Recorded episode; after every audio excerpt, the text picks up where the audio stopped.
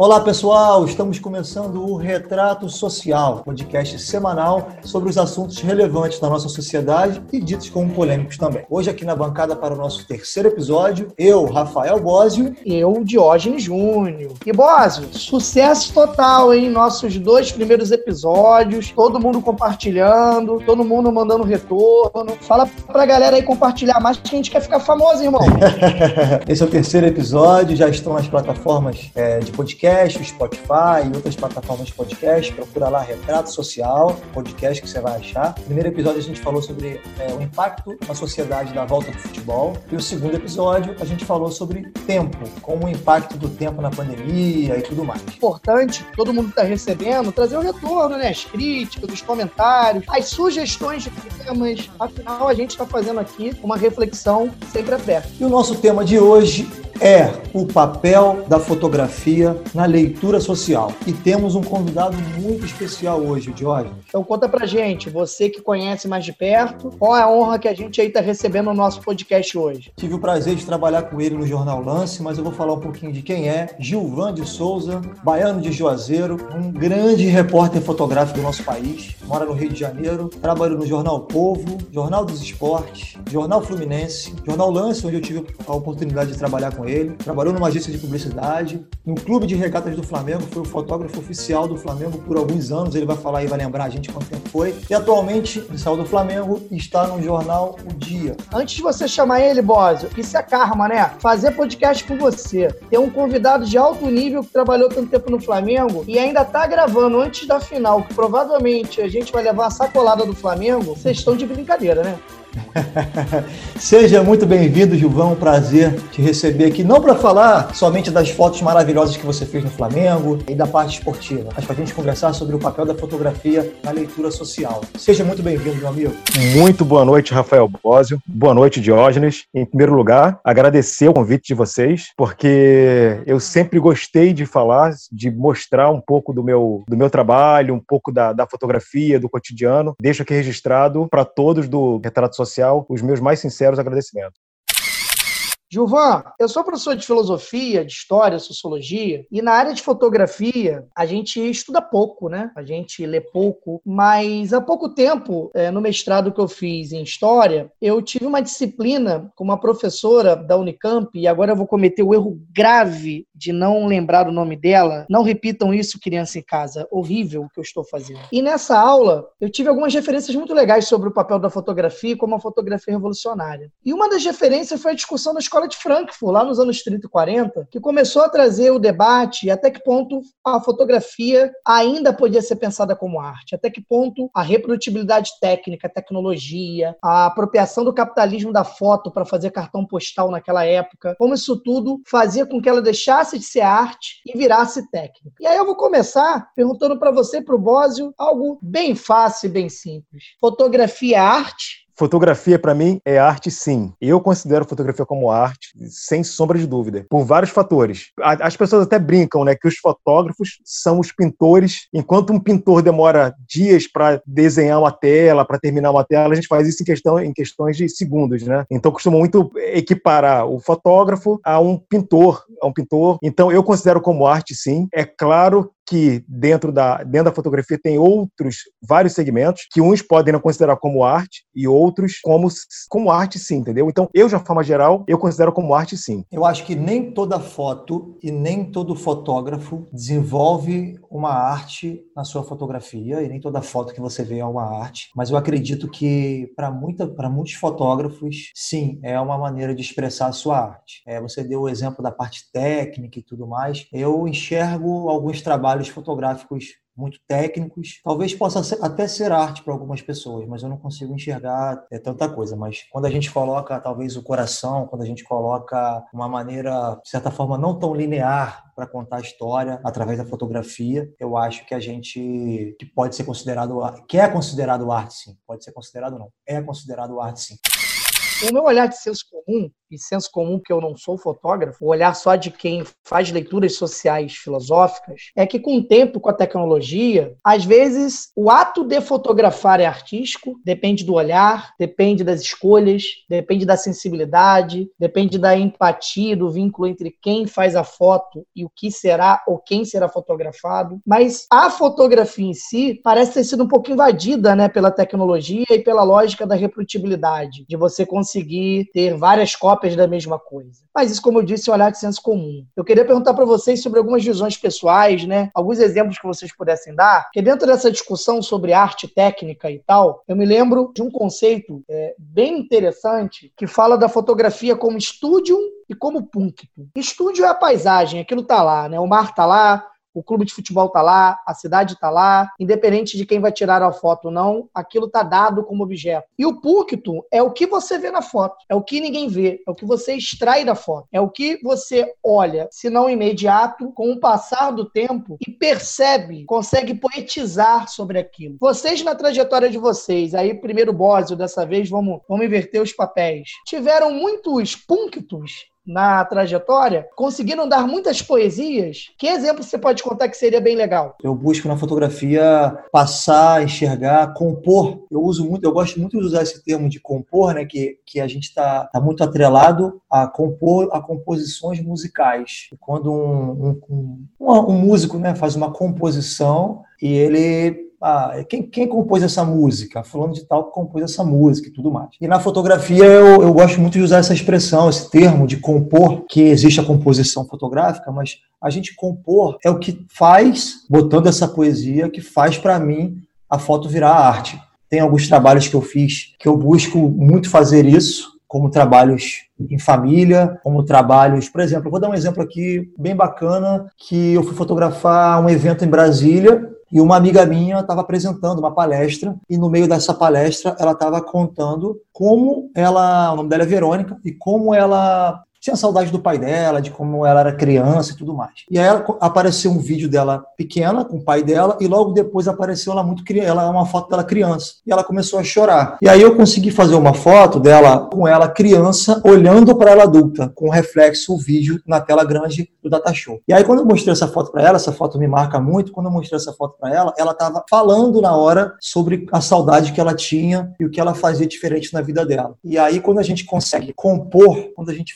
consegue fazer essa composição, voltar no passado, ir para o presente, ir no futuro, a gente faz assim, eu acho que é o grande, é o que mais mexe comigo na fotografia, compor. Antes de passar para o Gilvan, só fazer aqui um, um ajuste. A professora é a professora Cristina Meneghello, professora da Unicamp, inclusive coordenadora da Olimpíada Nacional de História. E os conceitos que eu desenvolvi, né, punctum, estúdio, tá no livro do Roland Barthes, sobre a Câmara Clara, que é um livro bem referencial sobre fotografia aí. Só para dar o crédito aí como a gente tem que dar. E você, meu amigo Juvan, fala um pouco aí dos seus pontos, das suas poesias, de quando você consegue olhar e dar a paisagem que ninguém viu. Então, Diógenes, o seguinte, eu, Gilvan, eu sou um cara emotivo pra cacete, sabe qual é? Então, eu tento de todas as formas passar para as minhas fotos, para as fotos que eu registro, que eu, que eu faço, emoção, entendeu? Seja ela que segmento for. Se for um evento social, se for um evento esportivo, se for uma palestra, estou dando exemplo, eu tento sempre, o meu olhar sempre vai ser voltado para essa coisa do, do, emocional, entendeu? Acho que é, indiretamente eu tento retratar o meu, o meu estilo, o estilo Gilvan, nas minhas fotos, entendeu? Eu, eu tento passar isso para quem vai estar tá olhando as fotos, vendo as fotos, tentar passar emoção. Curiosamente, eu ouço os torcedores até hoje do Flamengo, que é onde eu trabalhei por cinco anos, uma simples foto de treino que eu fazia trazia emoção. Tipo, o, o, o, torcedor do Flamengo se sentia dentro do treino. Ele se sentia ali inserido no treino por conta da foto que eu retratava, entendeu? Um bom exemplo disso é aquela foto do Júlio César. Conta pra galera aí que não conhece seu trabalho, afinal, nem todo mundo acompanha os detalhes do esporte. Isso. a gente é um público bem diversificado.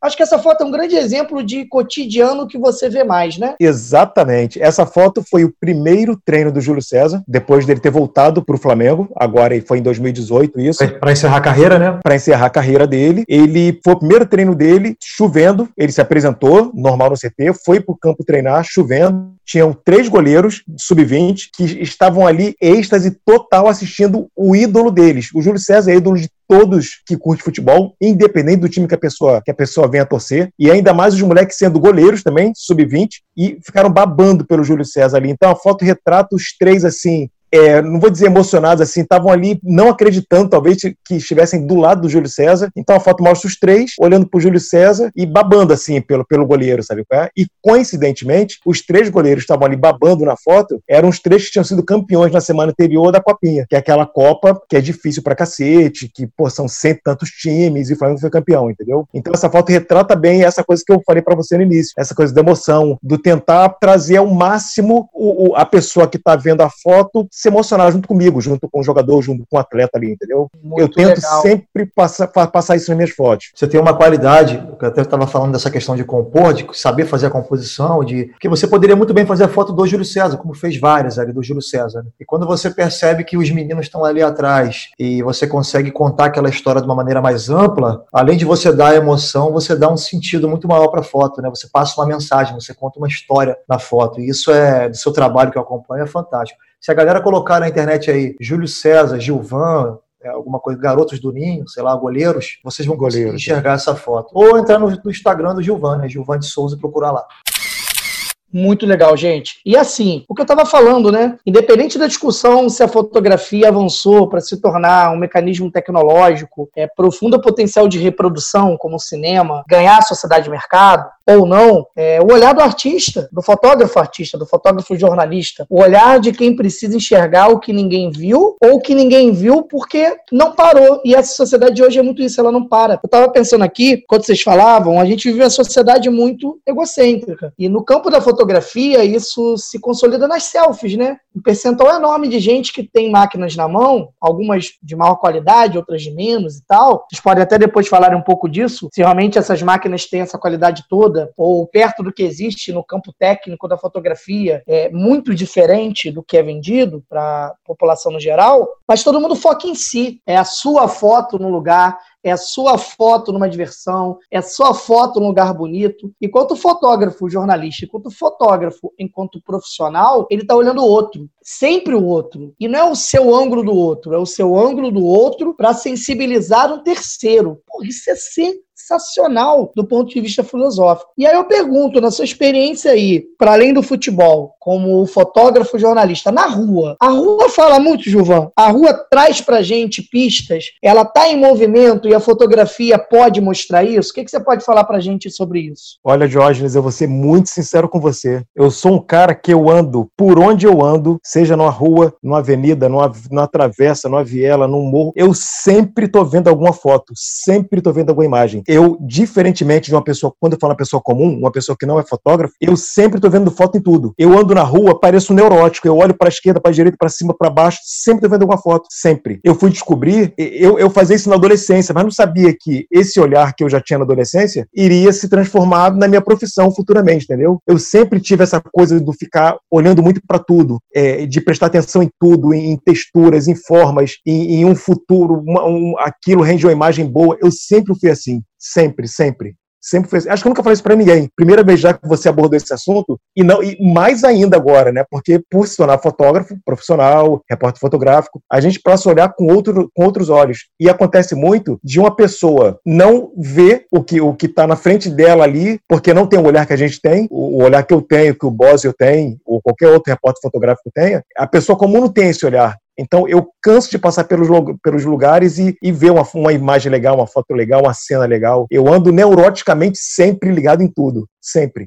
Ou Sempre. seja, Gilvan, o que para muita gente é invisível, um morador de rua, alguém em vulnerabilidade, uma violência simbólica, para você grita, né? Ao ponto de você grita. perceber aquilo. Ou seja, é como se você estivesse num outro tempo em relação ao tempo de todo mundo no espaço. Isso é incrível, e, cara. Isso é incrível. Exatamente. Eu posso até te contar um, um, uma história que está ligada ao esporte, mas só para você, para a pessoa ter noção de como funciona o olhar de um fotógrafo. Eu estava num treino do Flamengo, eu era do jornal Lance ainda. Nisso eu estava vendo que o Juan, que era o lateral direito, e o Vinícius Pacheco, lateral esquerdo, já saiu do Flamengo. Isso eu estava notando que durante o treino eles estavam se estreando muito. Ou seja, era para me estar tá ligado onde estava a bola. A bola estava ali com o jogador tal, era para estar tá focado. Não, eu estava prestando atenção em outra coisa. Nisso, eu abandonei o treino. O meu olhar não ficou no treino. O meu olhar ficou nos dois, nos dois jogadores.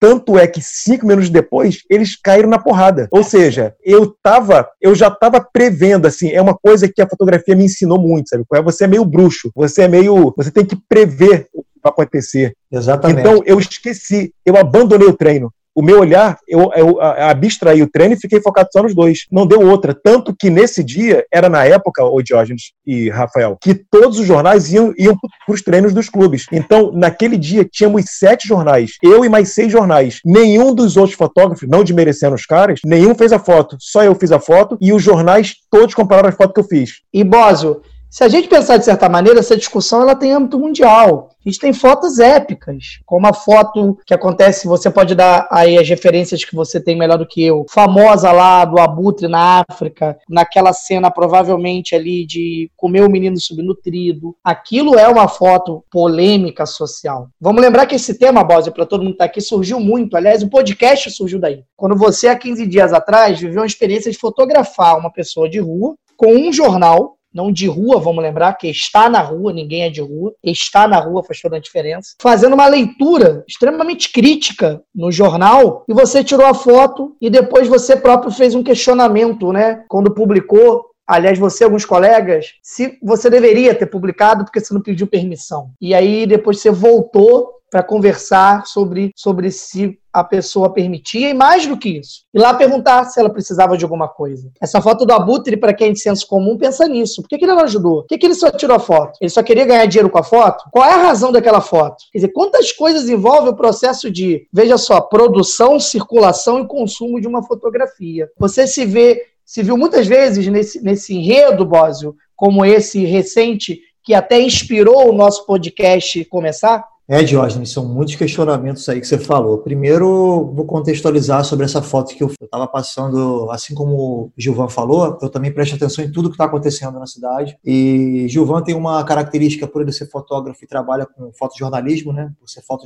é, repórter fotográfico. E eu, por ser jornalista e fotógrafo, eu nunca trabalhei de fato como repórter fotográfico, mas trabalhei como repórter e sou fotógrafo de família. Mas uma característica que eu tenho muito forte é, é de prestar atenção e de tentar fazer uma leitura. É, essa característica do repórter, de sempre estar buscando algo. A inquietude, a inquietude. É, essa inquietude que a gente precisa estar enxergando. Tanto é que as fotos que eu busco fazer de família, eu sempre busco fazer uma foto mais jornalística, uma foto mais documental, fotos com movimento, fotos que, que, saiam do senso comum de retrato. Eu sempre gosto, tanto é que eu tenho um projeto de fotografia documental de família, que eu gosto muito de fotografar o cotidiano das famílias sem pose nenhuma, inclusive. Eu passo um dia com a família fotografando sem pose nenhuma o que os recortes daquele dia da família.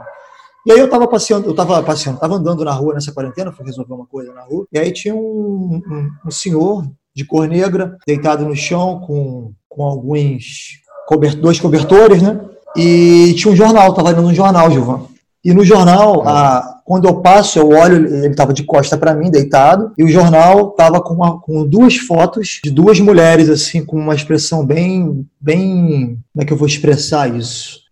O texto que estava na manchete era: vivia com a sensação de estar permanentemente em um velório. E, a, e, a, e, o rosto das duas é bem, bem velório mesmo assim, bem com os olhos pintados de preto. E na página de baixo do jornal estava assim: saúde hoje e sempre. E ele estava deitado na rua. E eu peguei esse recorte com deitado o jornal. na rua no período de pandemia. Período de pandemia. Eu publiquei essa foto na, no Instagram. Muita gente começou a, a compartilhar essa foto, a falar quantas imagens tem nesse, nessa foto, quantas imagens tem nesse nesse recorte.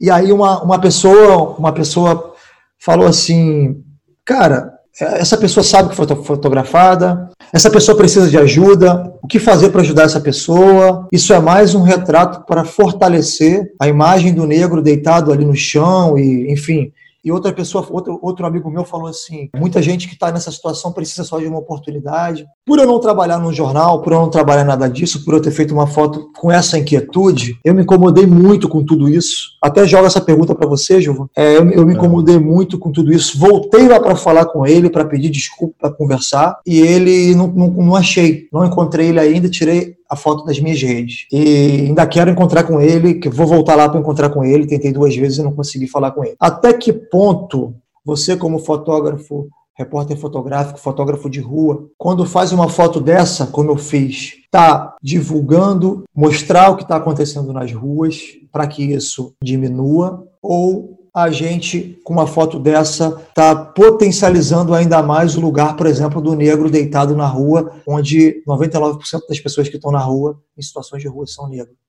O estereótipo, no caso. É. é só começar, eu vou te parabenizar, parabenizar, o Rafael, ô Bósio, porque isso que você fez, quase ninguém, eu não conheço ninguém que tenha feito isso, de você ter feito a foto, uma puta foto, uma leitura perfeita, e depois apagar das redes, tentar procurar a pessoa fotografada para tentar ajudar. Isso é muito raro, tá? Isso é muito raro, porque a galera que trabalha com isso, que faz isso no dia a dia, fatalmente iria fazer essa foto para mostrar aquele lado da fotografia do lado pobre, do lado negro, do lado, sabe qual é? Essa coisa da, da população situação de rua mesmo, como, como o Jorge disse, que não é de rua, que está na rua, né? Esse tipo de foto, ela retrata bem, bem, mas muito bem a população de rua, a população negra, a população pobre, e que eu acho que potencializa mais ainda, o Bósio, essa coisa da. Como é que eu vou falar? Da, da discriminação, do preconceito, do lugar da discriminação. Ex exatamente. Potencializa Mas, Gilvan, e muito, cara. Gilvan, se você me permite, e aí eu vou te, eu vou, eu vou contrapor Contrapor não, eu vou pegar o que você está trazendo para a gente e te, te, trazer de novo uma pergunta que é a seguinte: existe essa coisa de ninguém tiraria e muitas vezes não é porque as pessoas não se preocupam, porque é a selva do mercado, aqui é o trabalho do cara e às vezes ele até perdeu a sensibilidade de ter essas discussões. Ele precisa da foto, ele se move pela foto. É como alguém que faz um texto. Então muitas vezes é uma perspectiva de banalização mesmo do cotidiano que pode acontecer. Porque eu entendo que o mercado é muito cruel, né? O mercado é cruel para todo mundo. Imagina uma fotografia, que tem uma perspectiva muito autoral, que é uma coisa muito subvalorizada no mercado. E em outros mercados não, mas mercados que são mais gourmet, como casamento, como determinados rituais festivos. A gente está falando de, de uma modalidade revolucionada pela internet, que é a fotojornal impactada agressivamente pela internet, que é a fotojornal. Mas aí eu faço, eu faço a pergunta para você para depois eu posso complementar. E se um tipo de material desse tivesse mais espaço no currículo escolar? E se as escolas discutissem mais imagem, iconografia? Se elas tivessem mais acesso a esse tipo de material? Não que digita no Google que está lá, mas o ato de sair, fotografar, andar, debater, entender esse processo. Você não acha que até a sensibilidade sobre o que fotografar e quem fotografar seria diferente? que, que você pensa sobre isso? Meu sonho, juro, de coração, fotografia fizesse parte do currículo da, da galera. Se tivesse matéria, uma matéria sobre fotografia, entendeu? Seria perfeito isso, porque iria mudar muito. Exatamente isso que você falou, iria mudar muito a percepção. Eu já, o meu, o meu irmão, como trabalha, como eu te falei, né? Ele também é professor, eu, eu brinquei com ele outro dia. Eu falei, pô, por que não criam uma matéria, um, um, sei lá, uma vez por semana, um tempo só que seja, 40 minutos, dedicado à fotografia, para que as pessoas pudessem olhar com outros olhos, sabe? Para tirar essa banalização como você, conforme você falou, né, da fotografia, para a pessoa ver a fotografia de um outro modo, de um outro modo, não só como você também disse agora há pouco também, essa coisa da, do selfie que me irrita muito. Me irrita que eu falo me irrita. Porque, quando eu falo me irrita, porque eu estava no metrô, uma mulher ela ficou de, daqui de onde eu moro, da Tijuca até a Barra da Tijuca, tentando fazer uma foto dela decente, fazendo foto careta assim para ela, e ela não conseguia fazer a foto dela decente. Isso, é, isso é muito louco, entendeu? Então seria muito bom se tivesse sim. Na facu nas faculdades já tem, já, né? Nas escolas, começar de criancinha, aprender fotografia. Porra, o, o, porquê da fotografia, questionar mais sobre imagem, seria perfeito, Jorge. Não ensinar a técnica da fotografia, é ensinar a pessoa a enxergar melhor o mundo, ao que ela quer compartilhar com o mundo, o que ela está trazendo para ela. É você pegar, por exemplo, um professor de história como você, e aí você faz uma aula de fotografia com história contextualizada, de geografia, de matemática, de formas e de, mas principalmente de, de filosofia mas principalmente a fotografia é principalmente para você fazer com que as pessoas enxerguem às vezes o que está na frente do olho dela e ela não consegue enxergar. Eu costumo dizer que e gente, eu costumo dizer que um fotógrafo e o Gilvan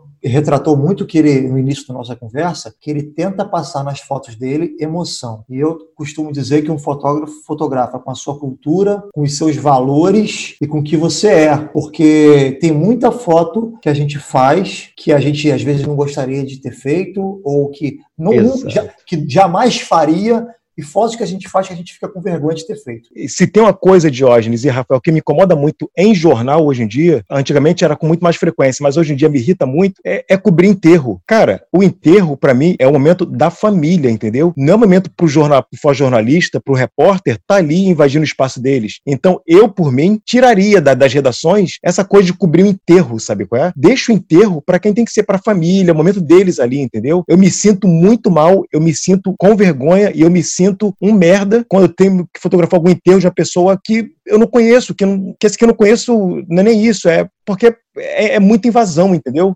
Aquele momento é o momento da família. Muitas vezes uma pessoa famosa. Isso, ah, Silvio Santos morreu dando exemplo, tudo bem. Agora, quando é pessoa comum, cara, não tem por que a gente estar tá ali, sabe é? Não tem porquê. Eu brigo muito isso no jornal ainda. Eu questiono, eu, eu pergunto por que disso, pô. É o momento da família, pô. Até porque, como vocês sabem muito bem, uma fotografia de qualidade às vezes sai na quantidade. Não é chegar ali, tirar uma foto para registrar e ter memória. Você vai acabar ficando muito tempo tirando muita foto, buscando muitos ângulos. O ritual fúnebre, com tudo que significa, né, você acaba é, criando ali uma situação é, de ser um corpo estranho. E, Bósio, eu acho que vai além a questão, fotografia tem história. Uma coisa é quando ela surgiu lá por volta da década de 1830, com um material que era onde em boa parte do século XIX a fotografia era mais cara que um quadro. Uma coisa era comprar um quadro pintado de um autorretrato, outra coisa era conseguir uma foto, porque a tecnologia que tinha não era uma tecnologia popularizada. Conhecer essa história, entender quando ela vira cartão postal, entender quando que ela se torna uma ferramenta de memória tão banalizado ao ponto de todo mundo tirar foto de tudo e nem olhar suas fotos. Apagar o que tira sem nem ter visto, já que está tão acessível e está tão na mão. Entender a tecnologia, porque quando isso tudo acontece, você valoriza o profissional. É quando é, acontece na educação, todo mundo acha que pode dar aula, todo mundo quer discutir educação, todo mundo, porque todo mundo acha que não tem uma questão técnica para fazer ali. Então, quando eu falo do, do, da inserção no ensino, mudaria até a própria imagem do profissional, porque se entenderia como é algo que não é tão simples. Não é pegar algo, enfiar a lente e falar, pronto, cliquei. Essa é discussão que eu estou trazendo. Agora eu queria brincar com vocês um pouquinho sobre máquina do tempo. Eu conheço muitas fotos consagradas, é, eu sou leigo, mas eu gosto, porque eu trabalho com memória e eu acho que a foto é uma referência de memória sensacional. Uma das fotos que mais marcou a atenção recentemente é aquela foto da Dilma, né? É, quando ela vai na cerimônia dos cadetes, na AMAN, e aquilo é publicado no Estadão 2013. Depois o fotógrafo Gilvão pode dar até o, dar o crédito, foi premiado no, no prêmio jornalista famoso na Espanha, porque aquilo ali parece que ela está é, transpassada com a espada. E já estava no início daquela discussão é, é, de binarização política e de uma reação conservadora em relação ao grupo dela e tal. Se vocês pudessem ter uma máquina do tempo Gilvan Bósio, para o esporte que vocês amam e para o mundo no geral. Em que momento vocês queriam voltar e tirar uma foto que vocês não tiraram? Fatalmente, no mundo do esporte, eu queria estar tá, ter fotografado o Flamengo campeão mundial. Esse seria o meu sonho, Muito esportivamente legal. falando, entendeu? Eu gostaria de ter fotografado uma Copa do Mundo. Apesar de eu não, de eu não fotografar tanto esporte, ter fotografado basquete muito, e gosto muito de fotografar esporte, e a minha área é mais de família hoje na fotografia, mas a Copa do Mundo eu acho que tanto a parte de fotografia quanto a parte de cobertura como jornalista, ter cobrido pouco, mas ter, ter, ter, feito a cobertura da Copa do Mundo de 2014 no Brasil foi uma realização de um sonho, mas fotografar ali na beira do campo, poder fazer as fotos seria um momento mágico para mim. Legal, e, e, quem sabe ainda, né? Você é. me parece, meu amigo, aqueles fotógrafos que vão pegar aquelas impressões da torcida na rua, aquele aspecto cultural. Você seria esse cara aí. É. Muito mais, e... do, que, do, do, muito mais do que fotografar só a, o jogo, né? Mas não, o, o jogo não. O que, o que, acontece ao redor do jogo, né? Só se fosse o Zidane dando cabeçada, o Maradona cheiradão indo pra câmera. Exato. Aí tudo bem, aí tudo bem. E na vida histórica, né, do ponto de vista histórico, por exemplo, se eu fosse fotógrafo, eu, fotógrafo, eu queria, por exemplo, estar no contexto é, da Segunda Guerra Mundial. Eu queria ver ali quando acaba a guerra. Eu queria ser aquele cara que tirou a foto do soldado soviético em Berlim, com aquela bandeira da União Soviética. Aquilo é icônico, cara. Aquilo tem é. uma representação para livro para sempre. Queria ter sido aquele fotógrafo. Vocês têm alguma coisa assim, alguma época, alguma foto? que vocês sempre gostaram, de algum momento? Você fala assim, queria ter tirado aquela foto? Se eu pudesse voltar no tempo e fazer uma foto, eu queria estar na casa da tia Ciata, ali no, na região no, do Rio Comprido, no, se eu não me engano, no Rio de Janeiro, onde foi feito, no dia que foi feito o primeiro samba gravado no Brasil, que foi pelo telefone. Porque na casa de Tia Ciata, do lado tinha um terreiro de candomblé, é, tinha capoeira rolando do outro lado, tinha samba, tinha as comidas de tradições ali daquela cultura, daquele povo. Em 1917, se eu não me engano, se eu não me engano, 16 ou 17, que foi feito esse samba, foi um período logo depois da abolição da escravidão, então, existe uma resistência muito grande, tanto das religiões de matriz africana, tanto da capoeira, que também é, dessa, é, desse, é desse movimento, tanto do samba. O João da Baiana, que inclusive foi um dos que estavam ali, ele foi preso com um pandeiro na mão no Rio de Janeiro, por causa da lei da vadiagem, que prendia quem estava ali, quem não tinha carteira de trabalho. Esse recorte histórico que a gente tem, com tanta coisa de resistência, que é a cultura de matriz africana, que é o samba, que também é, é, vem dessa mistura, que é a capoeira, que é a luta que essa turma teve toda para se para viver, para ocupar o seu espaço. Legal, Bósio. E você, Juvan, tem alguma relação dessa na tua cabeça? Não, você falou Segunda Guerra Mundial, eu já eliminei aqui. Eu queria muito também estar tá na Segunda Guerra Mundial. Outra cena que eu queria estar, tá, eu só estou falando assim, onde eu queria estar, tá, mas vou falar efetivamente onde eu queria estar. Aquela cena do homem pisando na lua, eu queria ter feito aquela foto, mas não é essa que eu vou falar também. Essa é uma das, das imagens que eu queria, mas eu queria ser, vocês já ouviram falar fatalmente, Augusto Malta, que é um fotógrafo da antiga que fez a foto da, da, da revolução da cidade do Rio de Janeiro. Ele retratou a cidade do Rio de Janeiro, toda essa mudança, essa mudança que a cidade inteira teve, assim, ele retratou isso de uma forma impecável, sabe qual é? Então, eu queria ter vindo naquele momento e ter feito o que ele fez, de retratar as alterações da cidade, a revolução, as construções de prédios, de, de, de monumentos. Então, eu queria ter feito isso. Eu queria ter sido, muito... por alguns, por alguns anos, o Augusto Malta, para dizer assim. Muito legal, muito legal. Mas aqui, a gente está chegando no final do nosso podcast. Eu imagino que os nossos ouvintes também tentaram é, viajaram nessa máquina do tempo da fotografia e talvez eles também tenham pensado onde eles queriam estar com uma máquina na mão do esporte e onde eles queriam estar com uma máquina na mão da história. Eu queria que vocês deixassem as considerações finais sobre o valor da fotografia, a mágica da fotografia, a bruxaria da fotografia, a fotografia à vida, junto das considerações finais de vocês, que vocês pudessem ir além, finalizassem cada um a fala dizendo: e no futuro, qual é a foto que você gostaria de tirar do seu país? Que foto você gostaria daqui a 20, 30 anos, 10 anos, 15 anos, 50 anos? Mesmo que a gente não tenha possibilidade, talvez, de chegar lá, mas se pudéssemos, que foto vocês gostariam de tirar do seu país? É até difícil de falar tanto papo cabeça com o Giovanni, porque a gente brinca tanto do tempo que a gente trabalhou, Isso. a gente sempre conversa brincando tanto. A banalização da fotografia com toda essa tecnologia, ela traz duas questões. Assim. Uma é o acesso, Gilvan falou muito bem, de, da, da, da, possibilidade das crianças terem acesso a, a, aulas de fotografia, que também seria um sonho. É, todo mundo poder retratar, isso é maravilhoso, mas todo mundo poder retratar muito desvaloriza. Hoje, quando eu vou fazer um trabalho fotográfico para uma família, por exemplo, é melhor que eu entregue menos fotos, porque a chance dela ver muitas fotos daqui a dois, três anos é muito maior. Imagina um casamento com 3 mil fotos, ou um casamento com 300, 500. O que, que você consegue contar?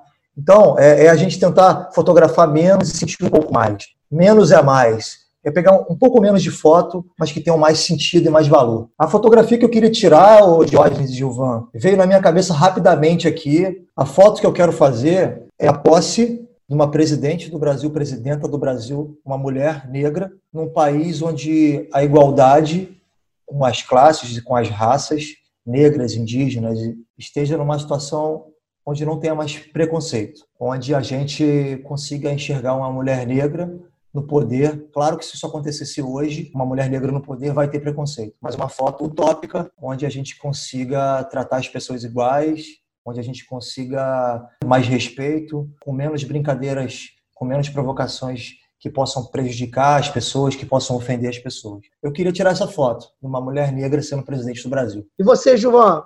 Fala aí suas considerações finais e que foto você gostaria de tirar. Quanto à banalização, né, que foi citado, eu, eu acho que a fotografia é, se tornou uma coisa banal por muitos, por conta de, dessa modernidade toda, dessa coisa do celular, do, do iPhone, fazer uma foto que só nós, né, Boss? Eu, antigamente podíamos fazer, que era em primeiro plano com foco, os outros planos desfocados, sabe? É? Então, veio o celular e fez essa função. Então, todo mundo acha que é fotógrafo, não desmerecendo quem faz foto com o celular, não é isso. Mas uma coisa eu, eu, eu falo de coração que o olhar do fotógrafo profissional, isso aí ninguém vai tirar, entendeu? Pode ser no celular, pode ser no, na câmera profissional, que custa 30 mil, 20 mil, 50 mil, não independe, mas o nosso olhar vai estar sempre ali presente e deixando a fotografia ainda em evidência, entendeu? Não deixando a fotografia morrer, por conta dessa coisa que só a gente vai proporcionar, que é um olhar diferenciado, um enquadramento diferenciado, isso aí, fato que é coisa do, do, do fotógrafo, do repórter fotográfico, gráfico, isso aí é, é, coisa nossa mesmo, entendeu? A foto que eu pretendia, que eu pretendo fazer um dia, mal comparando com o que o Bosio já falou, mas seria assim, de um mundo da galera todos unidos, sabe? Com a independência de ser preto, branco, pobre, rico, cara é magro, gordo, dane-se, sabe? É? Mas